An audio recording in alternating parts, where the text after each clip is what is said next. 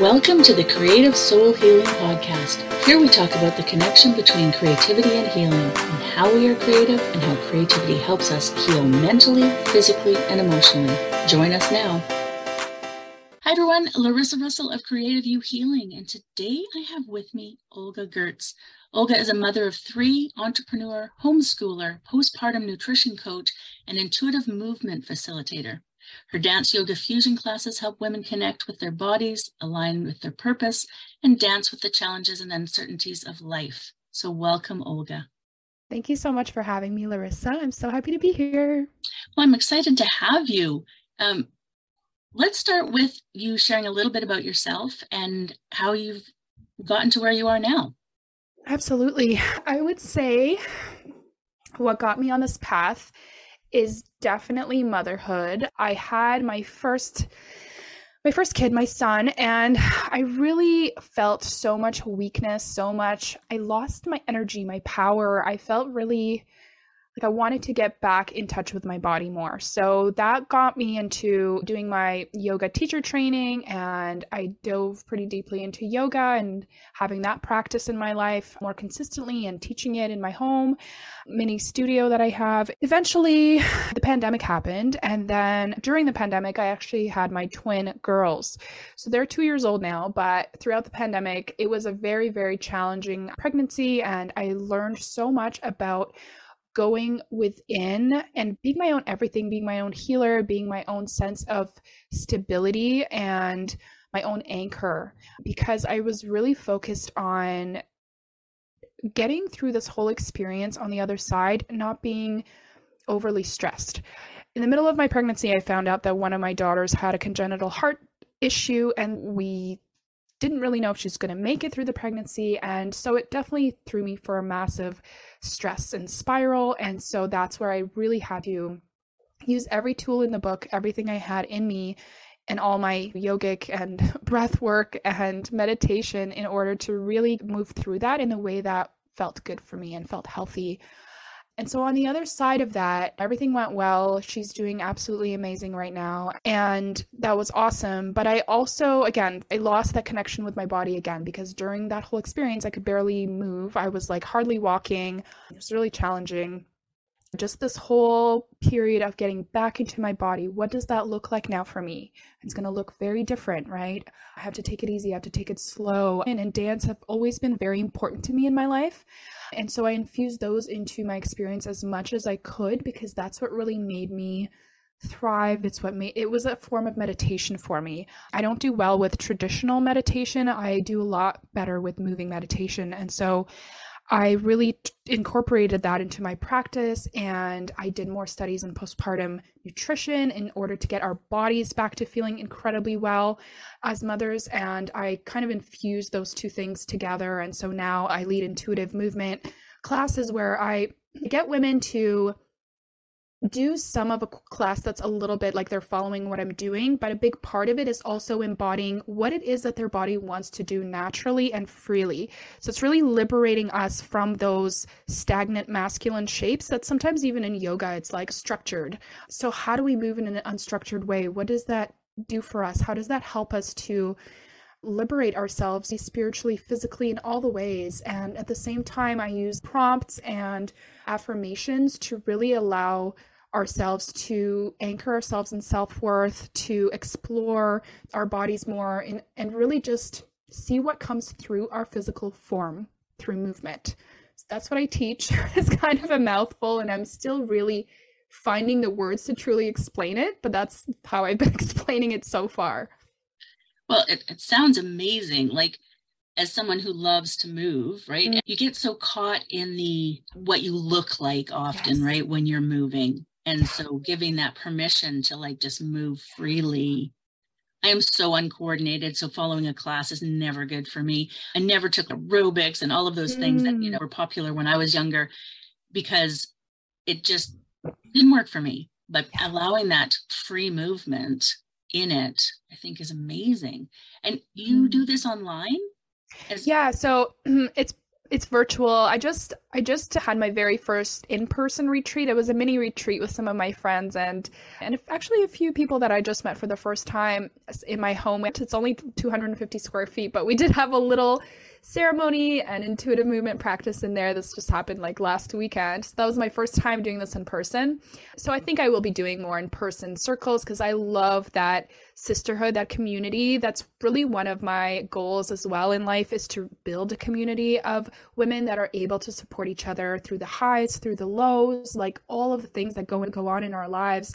They're just so much easier when you feel held and when you feel facilitated by other strong women that have gone through crazy things in their life too. So that's definitely one of the reasons why I do this. I do a lot of virtual stuff for sure. And I think that's really important what you were saying about that community of women, right? We have become such a society of solo, right? Everybody's yes. separate. We don't family together and we're all alone. And we often think we're the only one going through that. And when you bring a community of women together, you find out, no, we're all going through these things. Yeah. Yeah. And so what are some of the experience, and I'm not ta- asking about specific stories, but like when you bring mm-hmm. women together, either online or in person, what are some of those sort of like shared experiences that, that come out of it?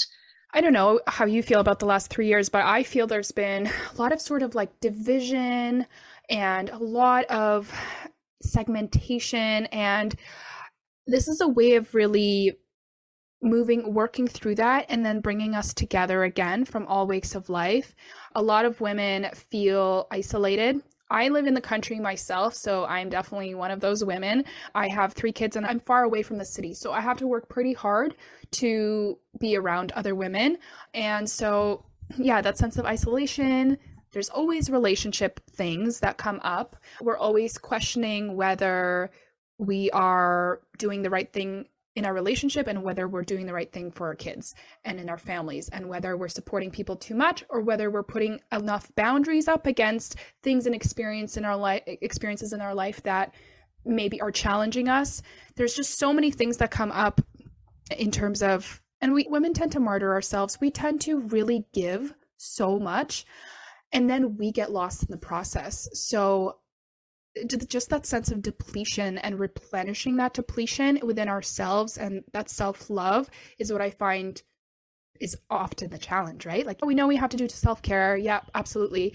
But people are either taking care of their elderly parents, or people are managing, juggling a thousand things at once, their businesses, their other side projects, their families, you know, and then on top of that, something like the pandemic happens and that throws you for an in- intense loop. People now have to homeschool without any experience doing this. Like, just a lot of stress and overwhelm that comes up for women, and moving through that can be so supportive in community format for sure. Yeah. Yeah.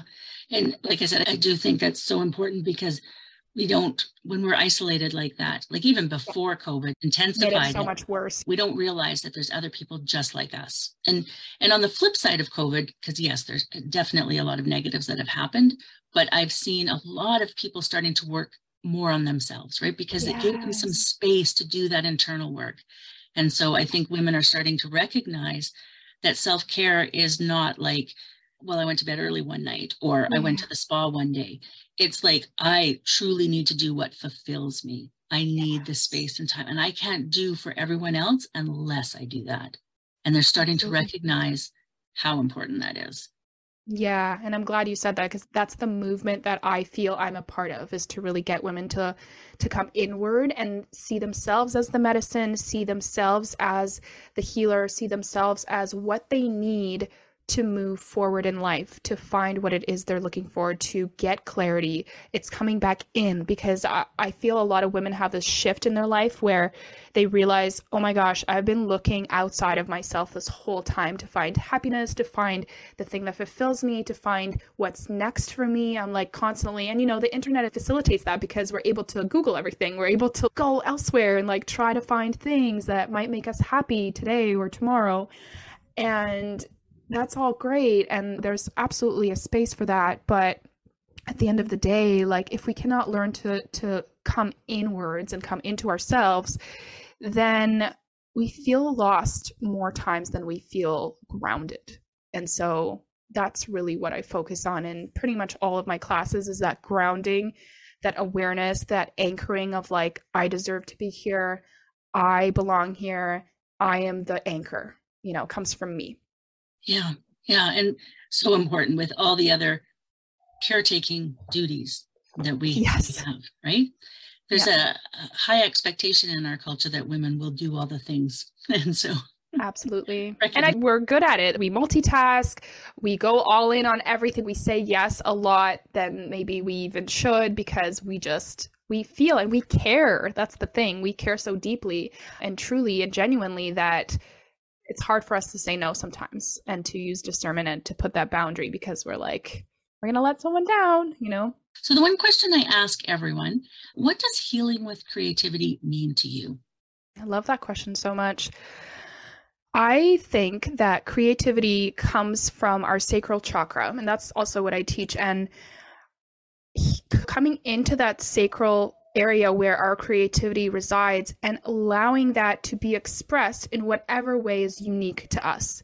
I feel, I believe that we all have our own unique way of expressing our creativity. That is for you, right? Whether it's painting, whether it's singing, whether it's vocalizing, dancing, pottery, really everyone has their unique something, their unique medicine to share with others. And when we tap into that creative zone, it puts us into a flow. And that flow itself is so healing, because like a moving meditation, it allows us to separate from our thinking brain and puts us into that non-linear thinking, that creative feminine energy. It's the creator energy. It's absolutely beautiful, and healing can take place in that zone when we are in flow, when we are not in our minds, when we are just in our primal. That's really what it is. I feel like we access that primal part of us. There's a reason why there were always, even back in the Neanderthal times, there was paintings on caves. People always wanted to express their surroundings, their interpretation of what they're seeing and experiencing. There's just a huge importance in creativity. And I think it's so sad, because in our society, it's the number one thing where as soon as the funding for something goes down in a school or a community, they cut funding to creative arts and they cut funding to music and these things, because I feel the value has diminished in our society for creative expression. And I think it's now is the time to bring that back and to really show people that, yes, this is a mode of healing. There's a reason why there's all of these different creative forms of healing that pop up all over the place, whether it's through movement or painting or anything like that. And so I myself, although my creative expression is through dance, I am so now intrigued by doing dance. I want to do more painting, more vocalizing. That's not something that was ever kind of in my head. No one really told me this is an option for you to explore. This would be really cool. Everything in my university time and in my learning time was so focused on academia and on what's going to make you money that I feel sad that I haven't explored that until I'm in my thirties now, but I'm excited for the possibilities. I do feel like it's so healing.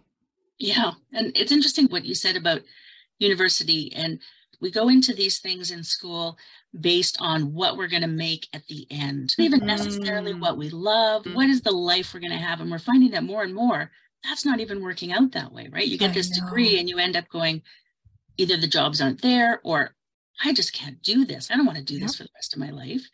We're really doing a disservice by removing creativity yeah. from the younger years, because it's so important to allow people to express, and then they know what they're passionate about and they can move into what they're passionate about.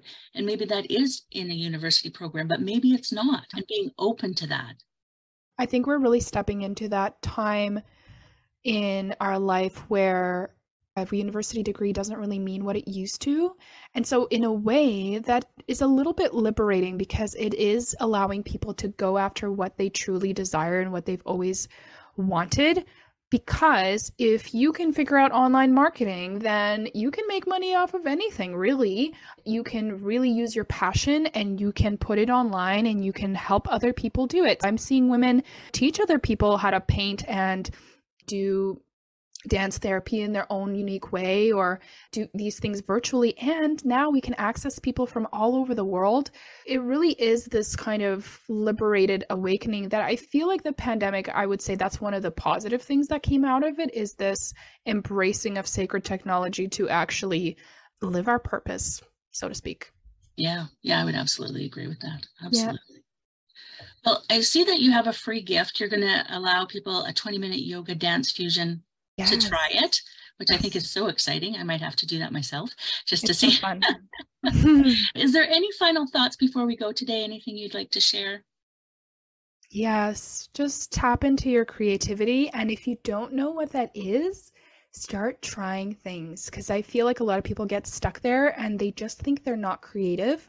I have to tell you, I used to think that. Well, I'm not that creative. I didn't think of myself as an artist, and I didn't go to an art school, and my parents weren't really highlighting that in me. They weren't saying, oh, wow, you're you're really great at dance. We should put you in more dance. So I just thought I wasn't creative. But then I just realized what that was, because I started doing the things again. I started dancing again. I started moving again. And so if you feel like you're not, um, you're not sure what that is for you, or if you're really well versed in one mode of creativity, I would actually encourage you to get a, t- a tiny bit uncomfortable and try something different and see if you might like that too. Because I feel like some of us are very creative and we know what we're good at, and, you know, maybe we're really good at painting, but hey, maybe there's something else you might really enjoy that you haven't tried yet. I love the idea of getting uncomfortable, because that's how we move forward, right? Just get a little bit uncomfortable and, and, and sit with that uncomfort, and then just keep moving forward. Try new things. I love that. Well, thank you so much for being here today. I appreciate it so much. Thanks for having me. You're welcome. To our listeners, we will see you again next time. And in the meantime, I wish for you amazingly creative days.